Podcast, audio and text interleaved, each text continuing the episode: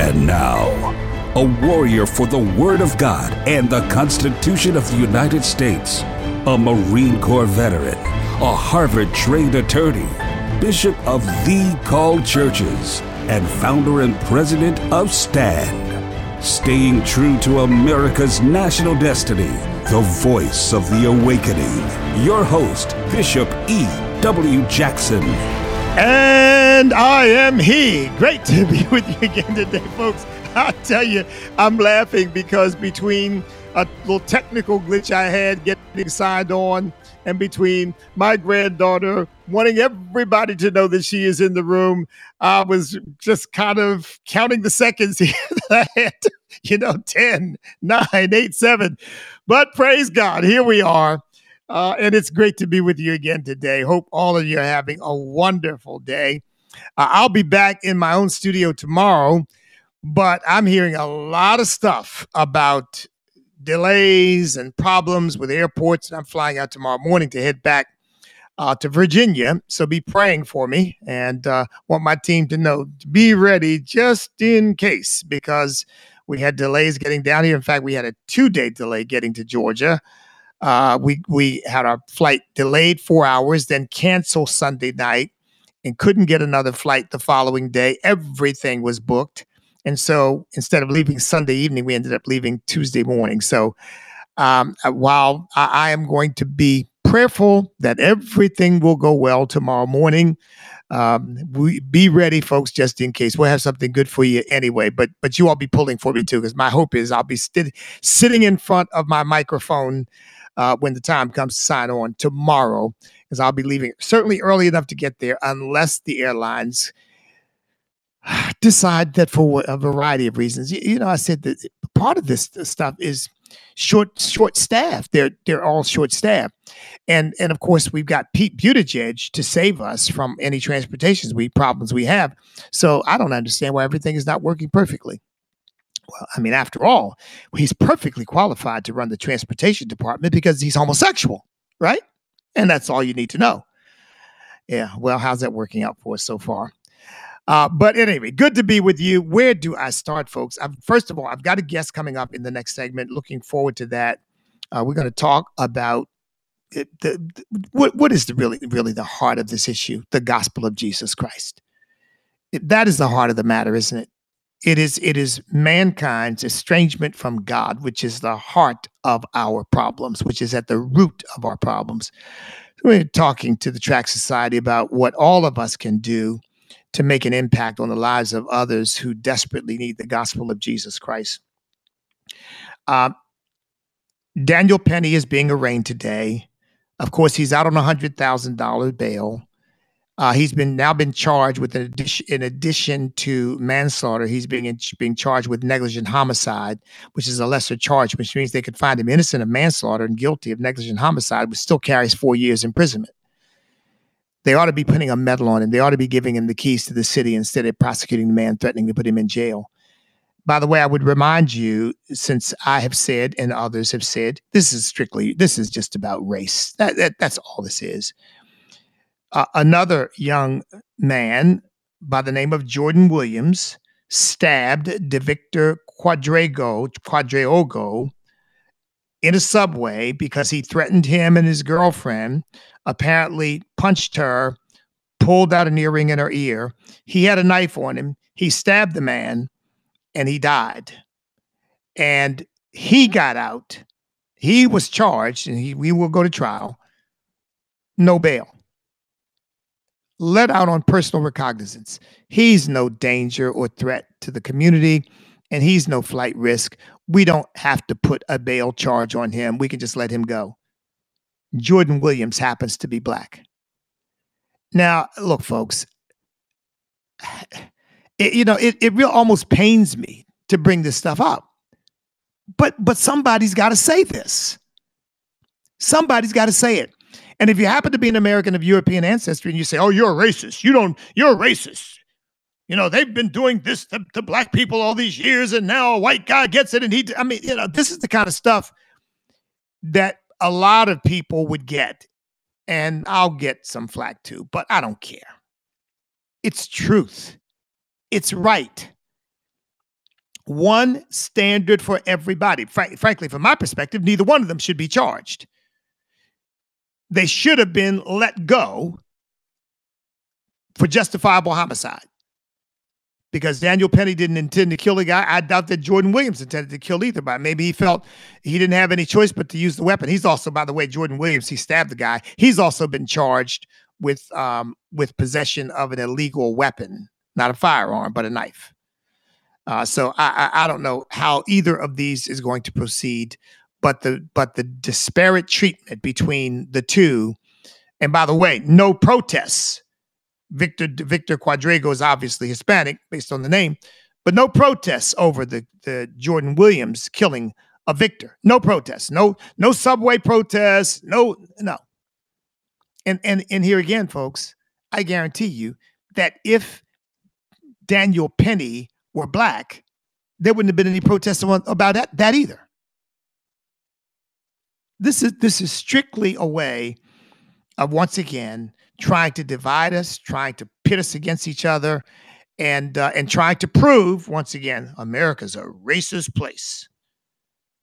And if, if you've heard anything of Daniel Penny's discussion about this, I mean, level headed guy who made clear, he said, I was not stopping a black man. I was stopping a man who was threatening other passengers, many of whom, to quote him, were also people of color. I mean, to me, it's just that simple. But oh no, no. When you got uh, Bragg, a, a, prosecutor like uh, Alvin Bragg in office, a George Soros puppet, you can expect this kind of mistreatment of people. Now, the other case was in Brooklyn, by the way, different, different jurisdiction, and so, but still, you know, the, the the the treatment of Americans under the law ought to be consistent right? It ought to be consistent. And in fact, you would think, well, of course, the judge couldn't give bail to this black guy if she really, really feel it was justified. I don't feel it was justified for Daniel Penny or even being charged. But you know, you would think that you would consider, well, now we can't appear to be treating one person one way and another person another way based on the color of their skin. In fact, some could argue that the Jordan Williams situation is worse because he actually stabbed the guy. Whereas Daniel Penny didn't use any weapons, he just used his bare hands trying to subdue the guy. And trying to subdue another Jordan. Jordan Neely is the guy who ended up passing away. Here's another one. Uh, Army Special Operations, and folks, I, I just I just cringe when I saw this. Army Special Operations started in part by my very dear friend, General Jerry Boykin, retired Lieutenant General of the United States Army. They they're posting a intersex inclusive pride flag on their media accounts saying happy pride month. Live with pride. Special ops. And of course people had been responding to this garbage. What in the world is going on and here's what they posted with it United States Army Special Operations recognizes June as Pride Month, celebrating all LGBTQ plus members in our formations. Throughout American history, LGBTQ plus members have not only fought for the right to serve openly, but have fought in every major war and conflict. Oh, really? Really? You know that? Well, they certainly weren't LGBTQ because they were probably just private citizens living their lives and feeling like it's nobody's business what my personal life is. And that's not what I'm signing up about. But not anymore. No, no, no. Now it's all about what your private life is, it's all about your private sexual proclivities. And everybody's got to celebrate that, including special operations. Lord, help us. Back in a moment with our guest.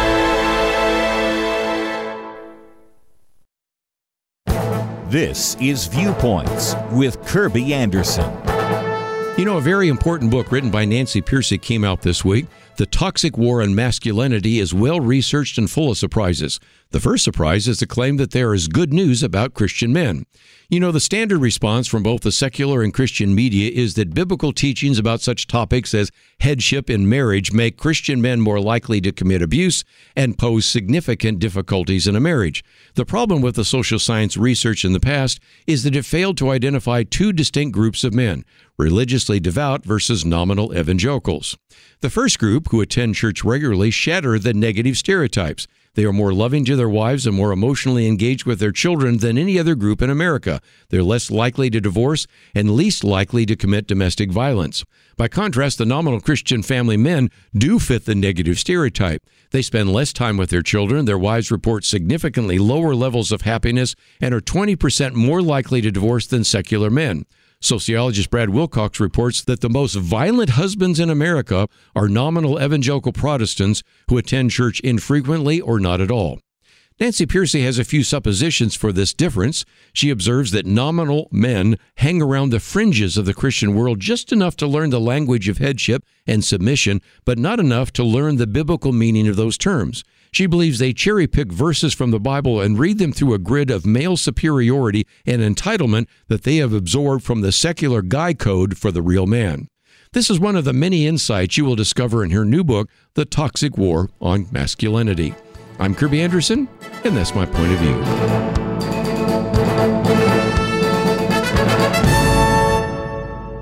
For a free booklet on a biblical view on big data, go to viewpoints.info/data. That's viewpoints.info/data.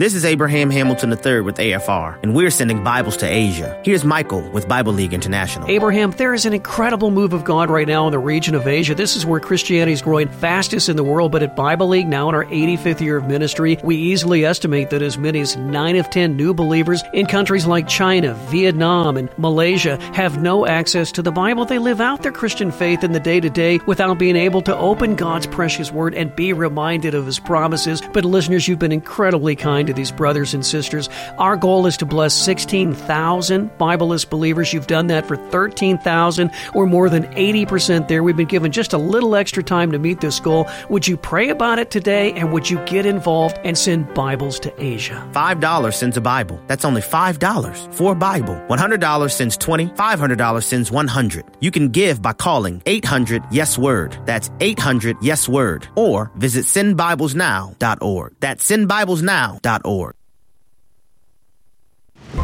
The Awakening. The Awakening. Download and listen at your leisure with the podcast page at afr.net.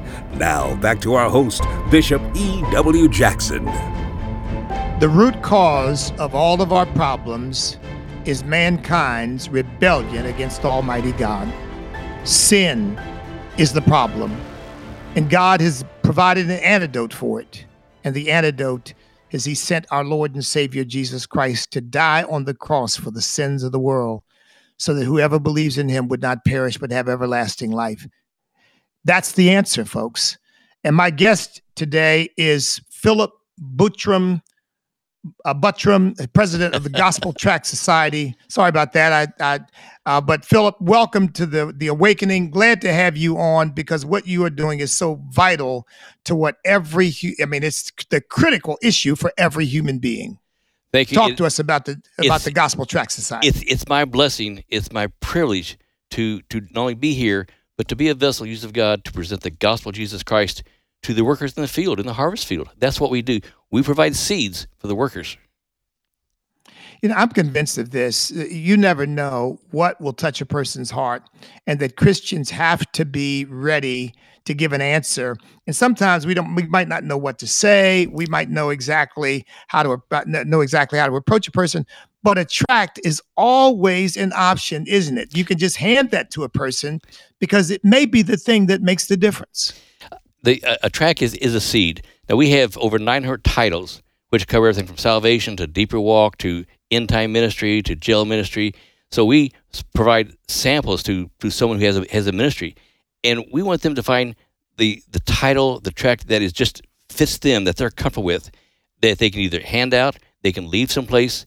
Uh, it's a testimony and a sermon in of itself. And all of our salvation tracts have the message of Jesus Christ and a way to receive Jesus as Savior. At the very least, it's going to contain Romans 10 9. But it's, it's all readable. We, we know that so many people, particularly street people, are bilingual. You know, English may be the second or even the third language. So we make sure that it's something that can be easily understood. You know, maybe the, the 10th grade level, uh, something that they're not going to have difficulty in. You want them to, to see the material.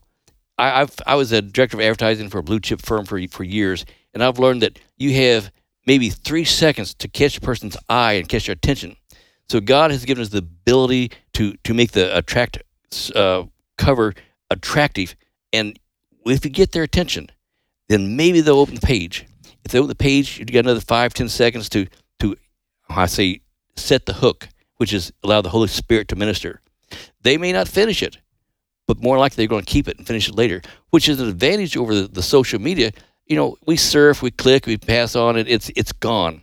A tract is a piece of paper that stays there. It's the Word of God. Even if they throw it away, the Word is still there, and someone, someone is going to pick it up and be ministered to and receive Jesus.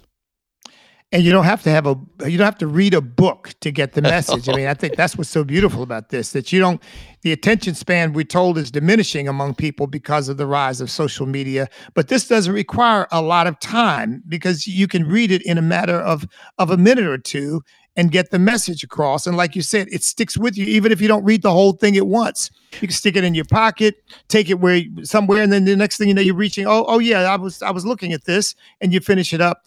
And I've actually heard stories, and I'm sure you have, of people getting saved by, by a tract. Oh, we we have tracts that are nonverbal, just graphics. We have a we, a comic book that uh, that we have published in millions of, of them. It's a, a 48 page four color, and it's a the book of Luke in graphic form in a comic book, four colors, beautiful. But we've had people be saved in foreign countries by just looking at the artwork, not able to read the captions of, of the balloons, but just looking at the artwork and ask a question. Okay, what does this mean? Okay, so it, it whatever tool God uses, God will bless the the reader, the person that looks at it. Uh, it may be words. If they read it, it's powerful. God's word does not come back void and we can we can share the gospel in just simple. We have a dear, a dear friend in the ministry. She's a very meek, timid lady, but she always carries an assortment of, tracts in her purse. And whatever the Spirit tells her, she'll pull a tract out and go up to this lady in the story. Would you like a poem? Would you like a song? And you know, very, very gentle, non-offensive, non-intrusive, uh-huh. just you know, in love. And she has never had anyone turn down taking a tract from her we had I was sharing this morning that uh, she met a young man. In fact, the, the Lord told her to stop at a gas station, and she was going someplace else, and she pulled in. There was one man at the gas pump, and he was pumping gas, and so she she pulled out, checked out of her, her purse, walked up to him and said, "God loves you." He looked at her and growled, said, "I don't care. I'm going to hell." And she kind of stepped back. Uh, God loves you. Offered the check again. He said, "You don't understand, lady. I'm going to hell." She's waving. God loves you. He said, "Ma'am." I'm on my way to kill somebody and I'm going to commit suicide. I'm going to hell. He said, You know, God loves you. Handed the tract. He took it, put the pump in the, the, uh, the nozzle on the pump, drove off. It's a fairly small town. And she was expecting to see murder suicide in the headlines the next day. She never saw it. We don't we don't know what that man did. Mm-hmm. We do know mm-hmm. she planted a seed of the gospel of Jesus Christ. How can churches and pastors uh, take advantage of this uh, from the Tract Society? Because every Christian should. Oh, absolutely. We're we're all vessels. And we're all called to preach to minister.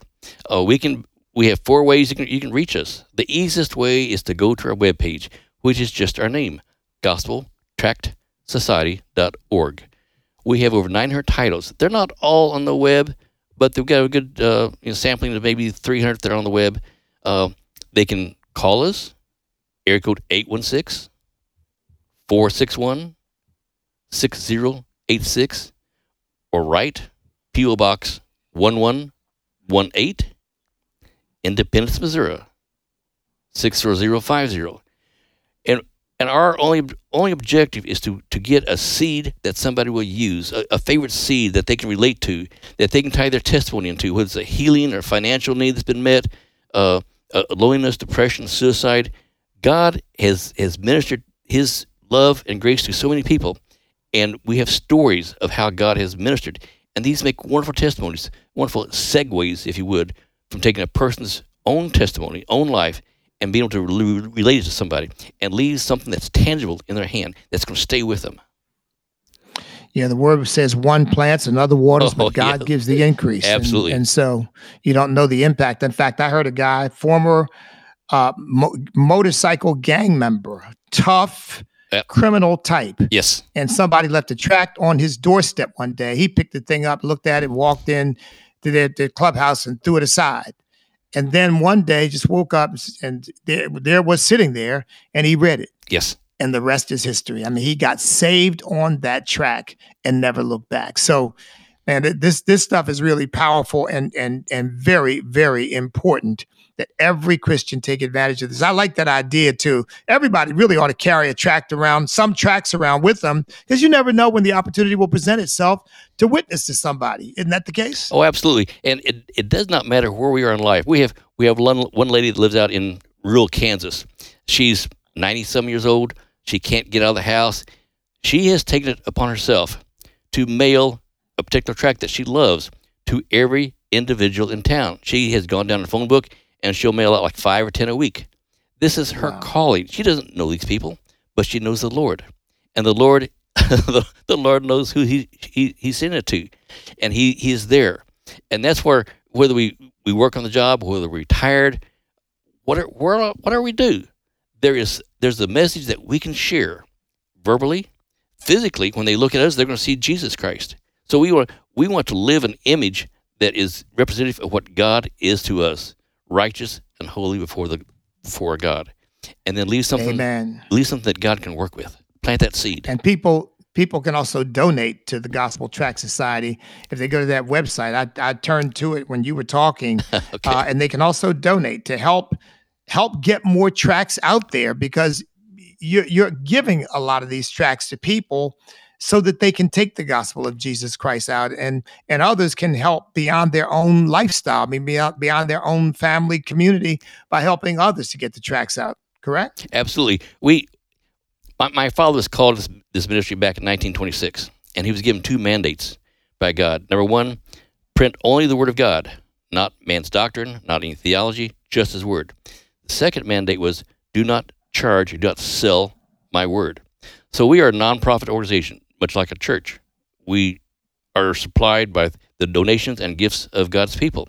So we don't charge, we don't sell for our, our tracts. They're not free. You know, I got overhead. I got, you know, I got ink and paper and electricity and insurance and all this kind of stuff. But God always supplies our need. And that's the, that's the neat thing about God. When, if you're true to his word and faithful, he will honor their faithfulness and supply the need. We have people that will donate and not order anything. Then we'll have people that order who cannot afford to give any donation. That's fine. God always honors the, the heart of the person and always has, has allowed us to supply the seed to the individuals. Uh, most people do give an offering, and that's that's great. I God is our source. I can't say it any stronger. God is our source. Over and over again, He has supplied the need because we are faithful to His word to print His word in truth and honesty and the plan of salvation, a plan that helps. Amen. Well, Philip, God bless you for the work that you are doing. It is the work of God. There's no question about it because the most important thing we can do in any person's life is to help them come to a saving Oh. knowledge of Jesus Christ. Yes. And that's what you all are doing. Absolutely. I, I, I was telling a friend this morning that I do not want to stand before Jesus Christ on the seat of judgment and have him say, wait a minute, uh, you didn't talk to Bill Brown. Oh, God, I, you know, I don't really like the guy. Well, look, that that's thank you so much for taking time to be with us today and sharing this. And I know that every Christian is taking it to heart. Just a reminder to us of what the number one priority is. God bless you, Philip. Keep up the good work. We'll be praying for you. God, thank you. God bless you. Back in a moment.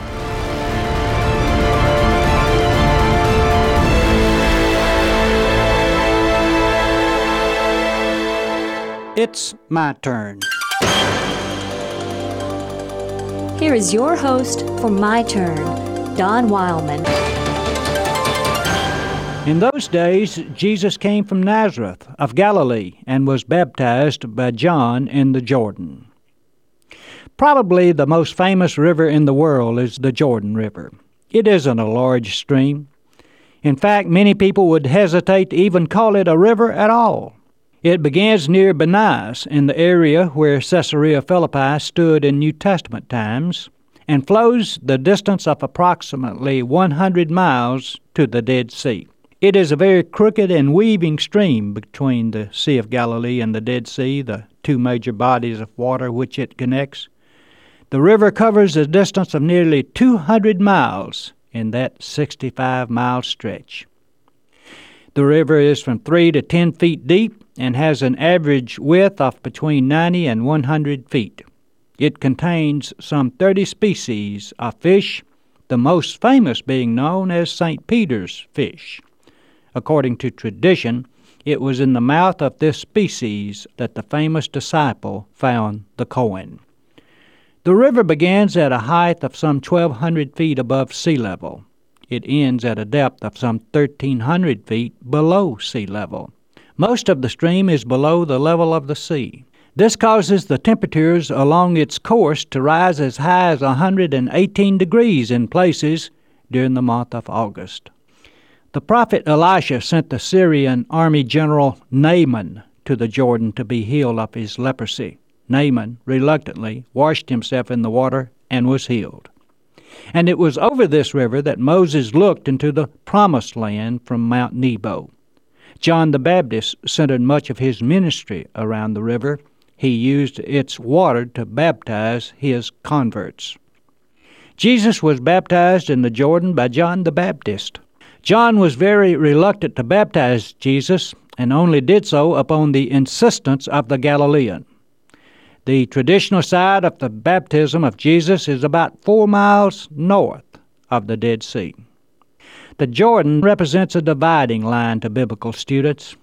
It was over this river that Joshua led the Israelites. It divided the wandering Israelites from their past meanderings and their new home in Canaan. It also is a dividing line in the life of Christ, for it was at the Jordan that he publicly embarked upon his ministry. Perhaps, as legend has it, Jesus was baptized at the same crossing used by the children of Israel to enter the Promised Land. Today, literally thousands of Christians visit the river to be baptized and to renew their baptism as a symbol of their faith. Pilgrims even take home water from this stream with which to baptize in their own land. Millions of Christians who have never seen the Jordan have symbolically crossed it. For they too have crossed over that dividing line in making public their ministry for this carpenter from Nazareth, regardless of the occupation they fulfill. We said that the Jordan was probably the most famous river in the world, and that fame is due primarily to its association with the man from Galilee. This has been My Turn with Don Wildman, a production of the American Family Association. The Awakening. The Awakening. Download and listen at your leisure with the podcast page at afr.net. Now, back to our host, Bishop E.W. Jackson. We're back. And, uh, folks, I tell you, nothing does my heart more uh, uh, just in terms of elation and joy than to remind people uh, that that Jesus is the answer. He is the answer. I mean, and that's why I say we can debate policy issues, and we should, and we must, and we can get involved in politics because we should. We are stewards of this great nation. We should, and we must. But if we try to solve America's problems without God, all we're doing is shuffling the chairs on the deck of the Titanic. God is essential to the future of this nation. The gospel of Jesus Christ is mm. essential to the well being of this nation. It's why we become the most productive, the most free, the most prosperous nation in the history of mankind. It's not because we're perfect people or because we've done everything perfectly, it's because we are rooted and grounded and founded on eternal truth that God is our creator, that we are all ultimately accountable to Him, that rights and liberties come from Him, uh, and that a government that serves its people serves with the understanding that the ultimate authority in life is Almighty God, not man. And unfortunately, we've got a bunch of people in our country today who have forgotten that. Uh, Vice President Comrade Kamala Harris was just talking to a bunch of young people, telling them how important it is that they make sure that abortion rights are preserved. Yeah, that's that's the message you want to give to young people. That's the message for our posterity. Make sure that we can wipe out as many babies as we think we need to. Yeah, great message. Such a such a degenerate and depraved view of life. Whoopi Goldberg said recently, and she's famous for saying a lot of stupid stuff. Uh, by the way, folks, I'm going to start taking your calls this segment. I'm going to get, I'll try to get one or two in. 888-589-8840 is the number. That's 888-589-8840. Um, Whoopi Goldberg says, even evangelicals need to wake up and realize God may not be on your side. Well, the question is, are we on God's side?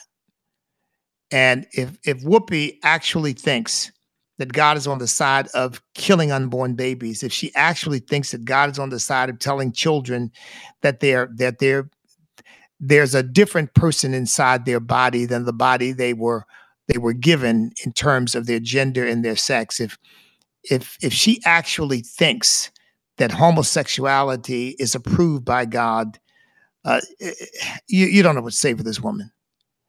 You don't know what to say for.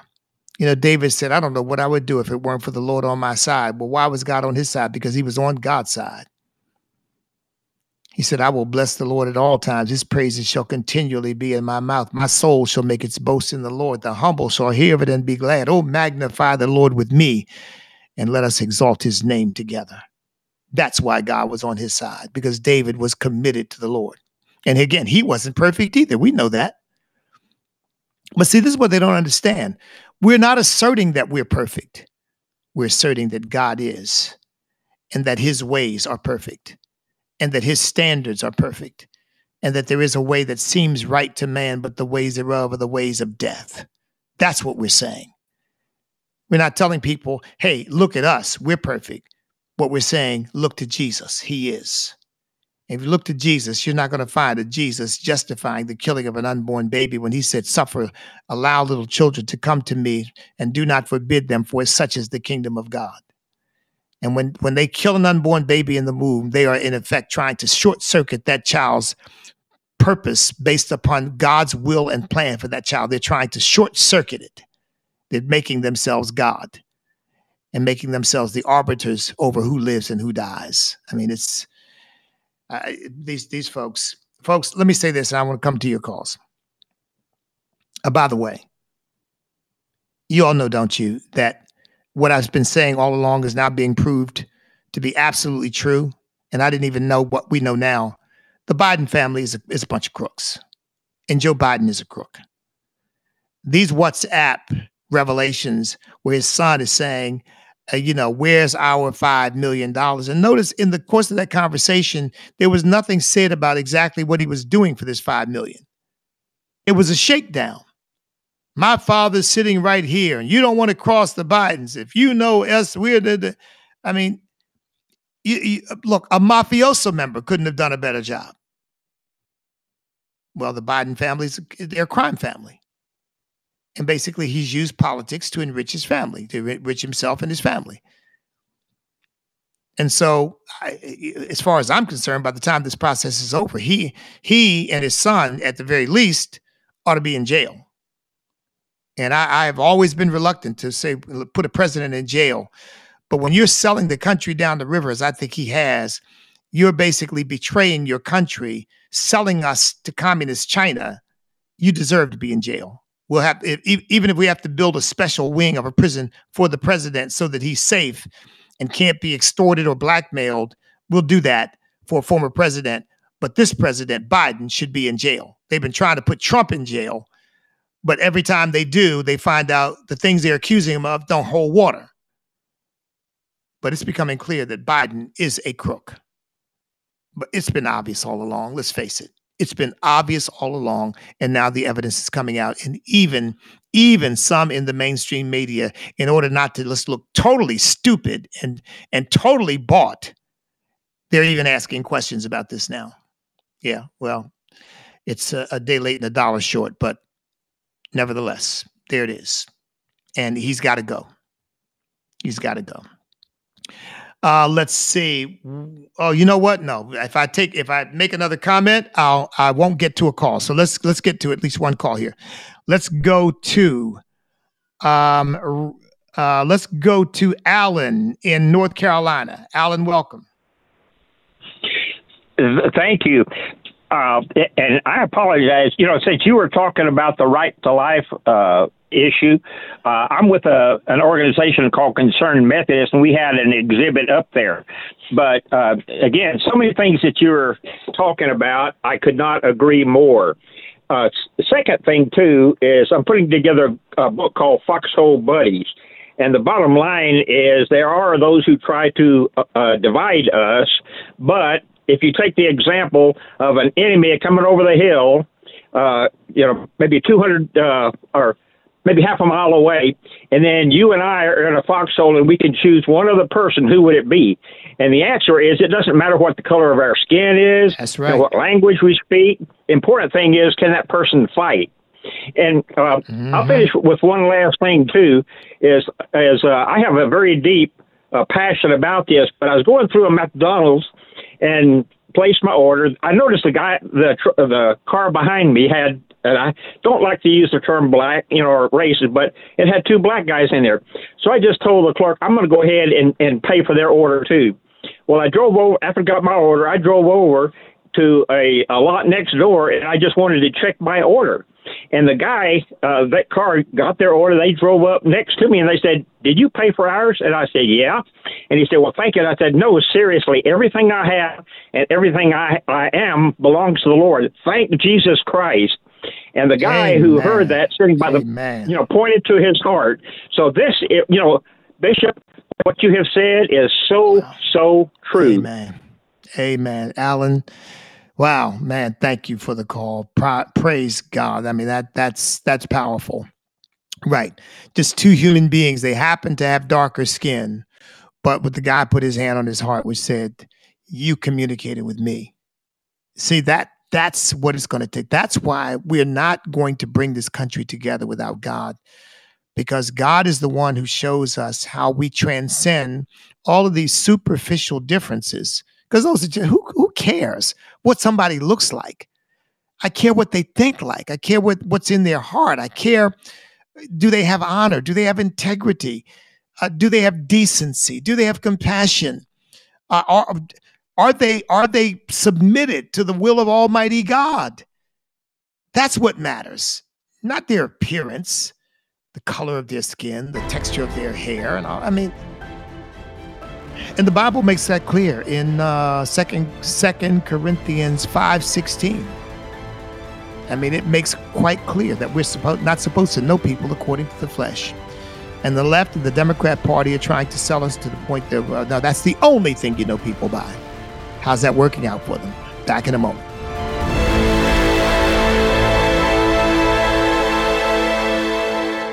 Forget about Facebook. The last 10 days we've been banned twice, and is unbanning a word? They put us under the ban. Christians and conservatives don't need your YouTube. Banned one day, banned again. AFR programs are now live streaming on the AFA streaming app. Now you can get shows like today's issues straight from the source. Put back on the next. Just say unbanned.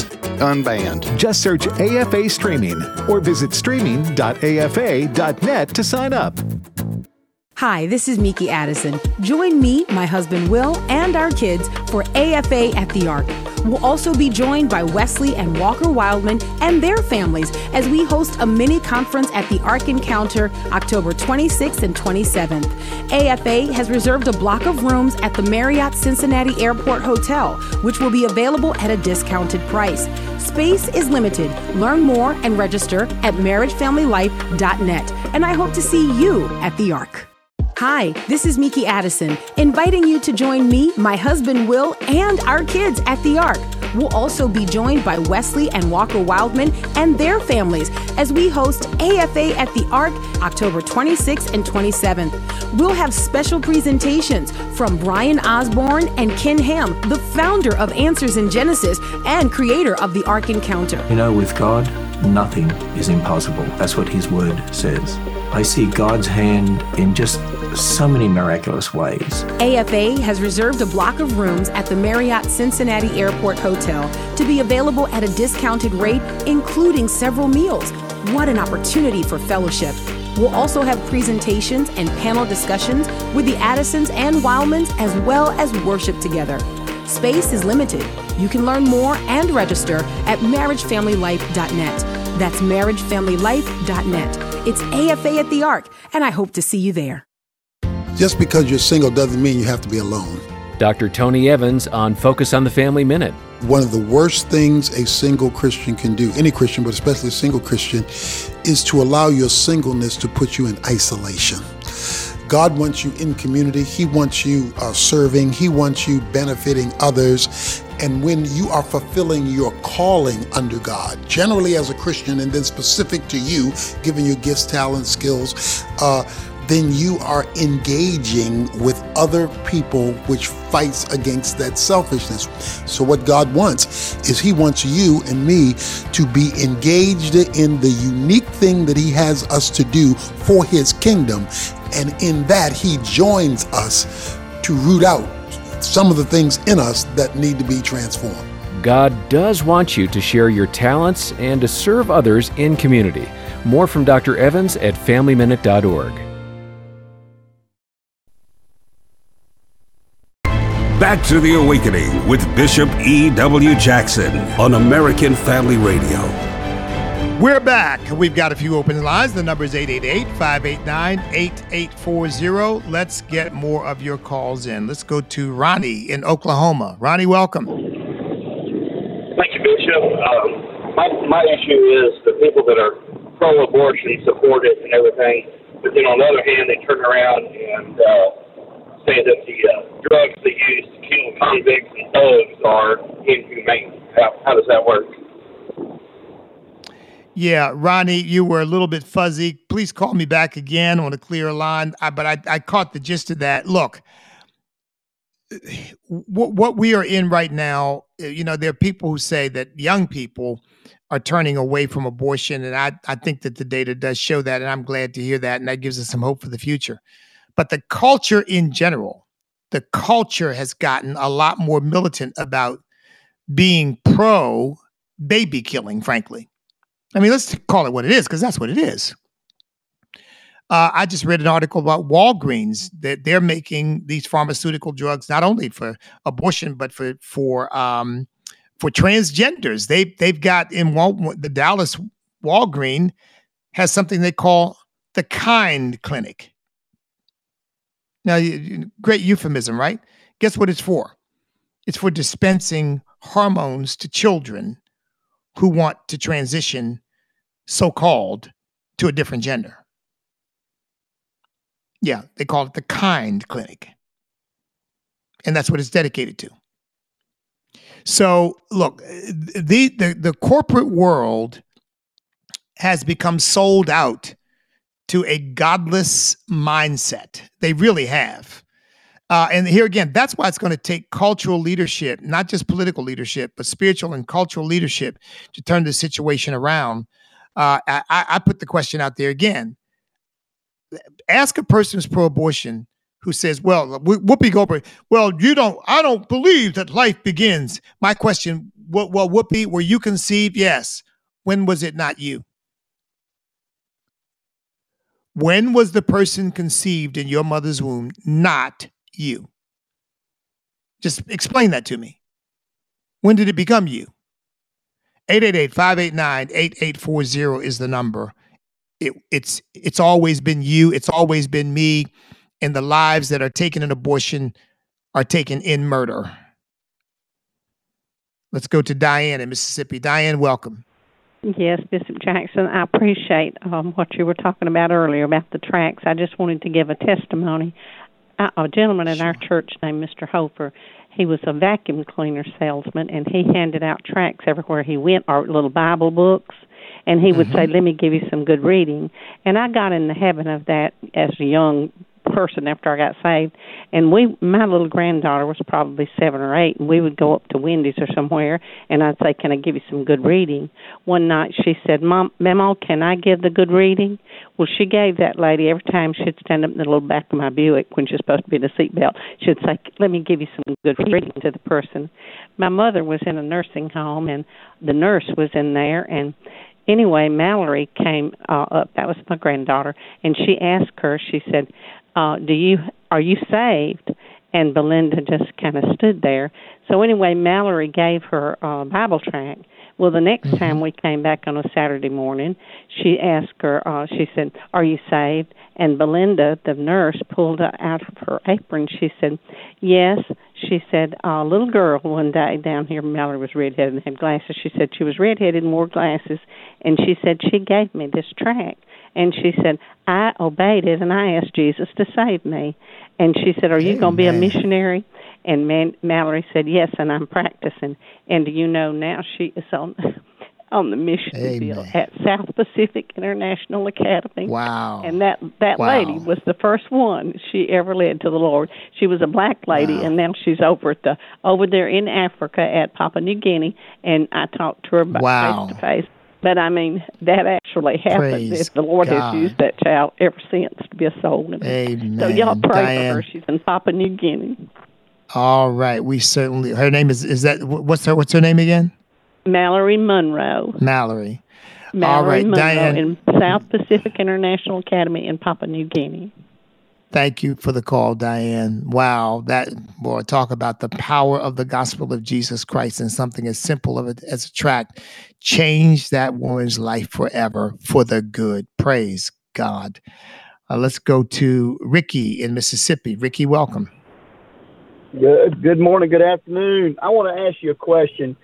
Uh, my mother was in a car accident several years ago. I won't go into the details, but it was not looking well for her recovery.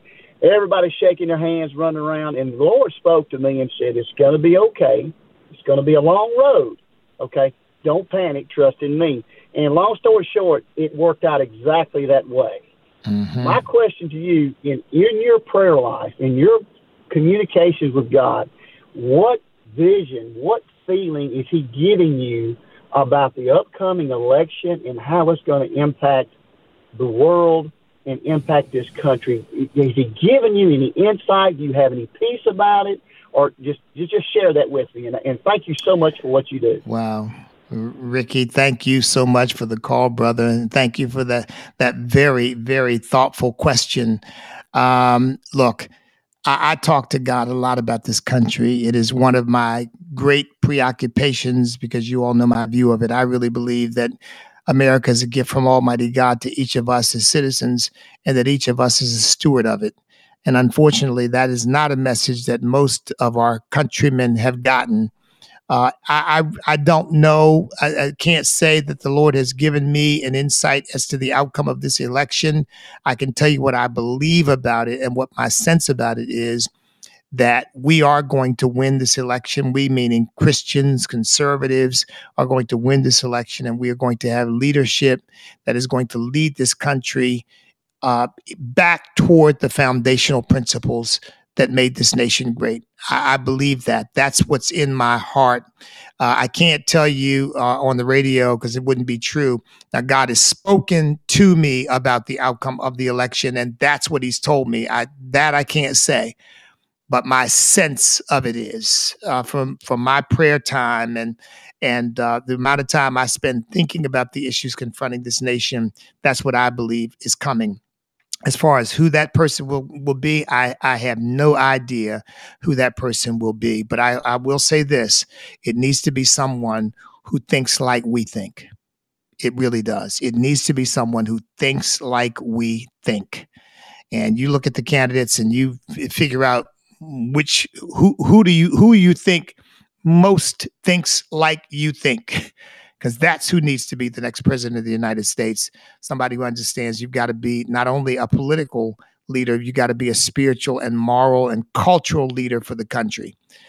All right. Thank you for the call. Let's go to uh let's see. Let's go to Joey in Arkansas. Joey, welcome. Hey, Bishop Jackson, how you doing today? I am blessed. Joey, how are you doing today? I'm blessed just as you are. And thank you for your service because I got a brother and a son, both was in the Marines. All right. Semper Fi.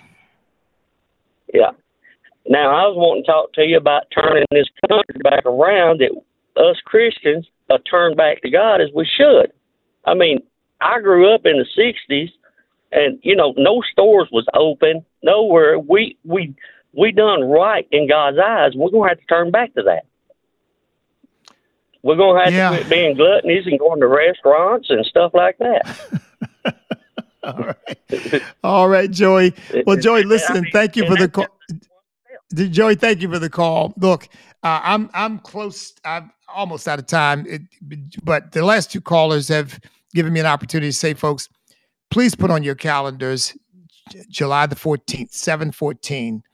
We're holding a patriotic rally to secure America's future based on Second Chronicles 7:14. If my people which are called by my name will humble themselves and pray and seek my face and turn from their wicked ways, I will hear from heaven and forgive their sin and heal their land.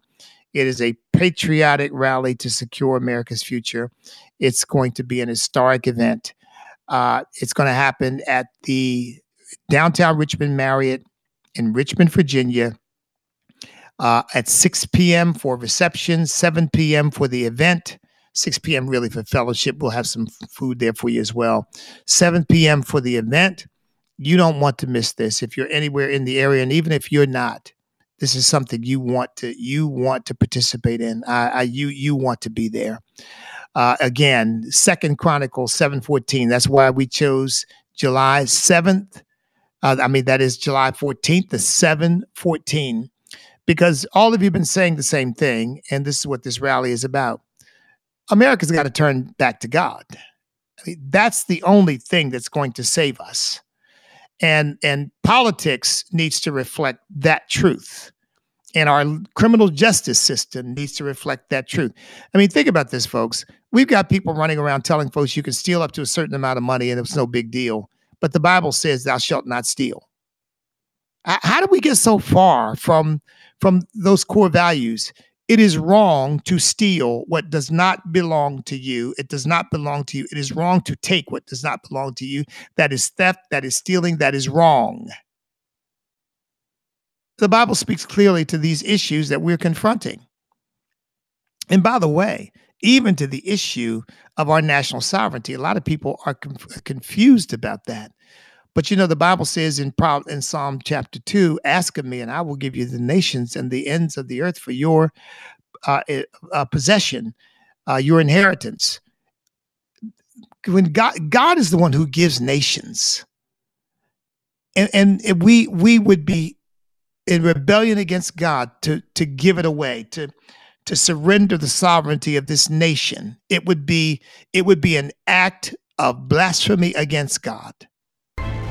And I know they call us Christian nationalists when we talk that way, but we're not that we don't talk that way out of hatred for others or the desire to harm or conquer others. We talk that way out of a desire to be good stewards for what God has given us. In the same way, if you put a fence around your house, you put an alarm on your door, nobody says, "Well, what? That's that's awfully selfish." No, you're being a good steward of, of what you have, what God has given you. Well, that's going to do it for today, folks. Look, stand up, step up, speak up, and refuse to back up. Because we cannot be defeated if we will not quit. Because we are on God's side.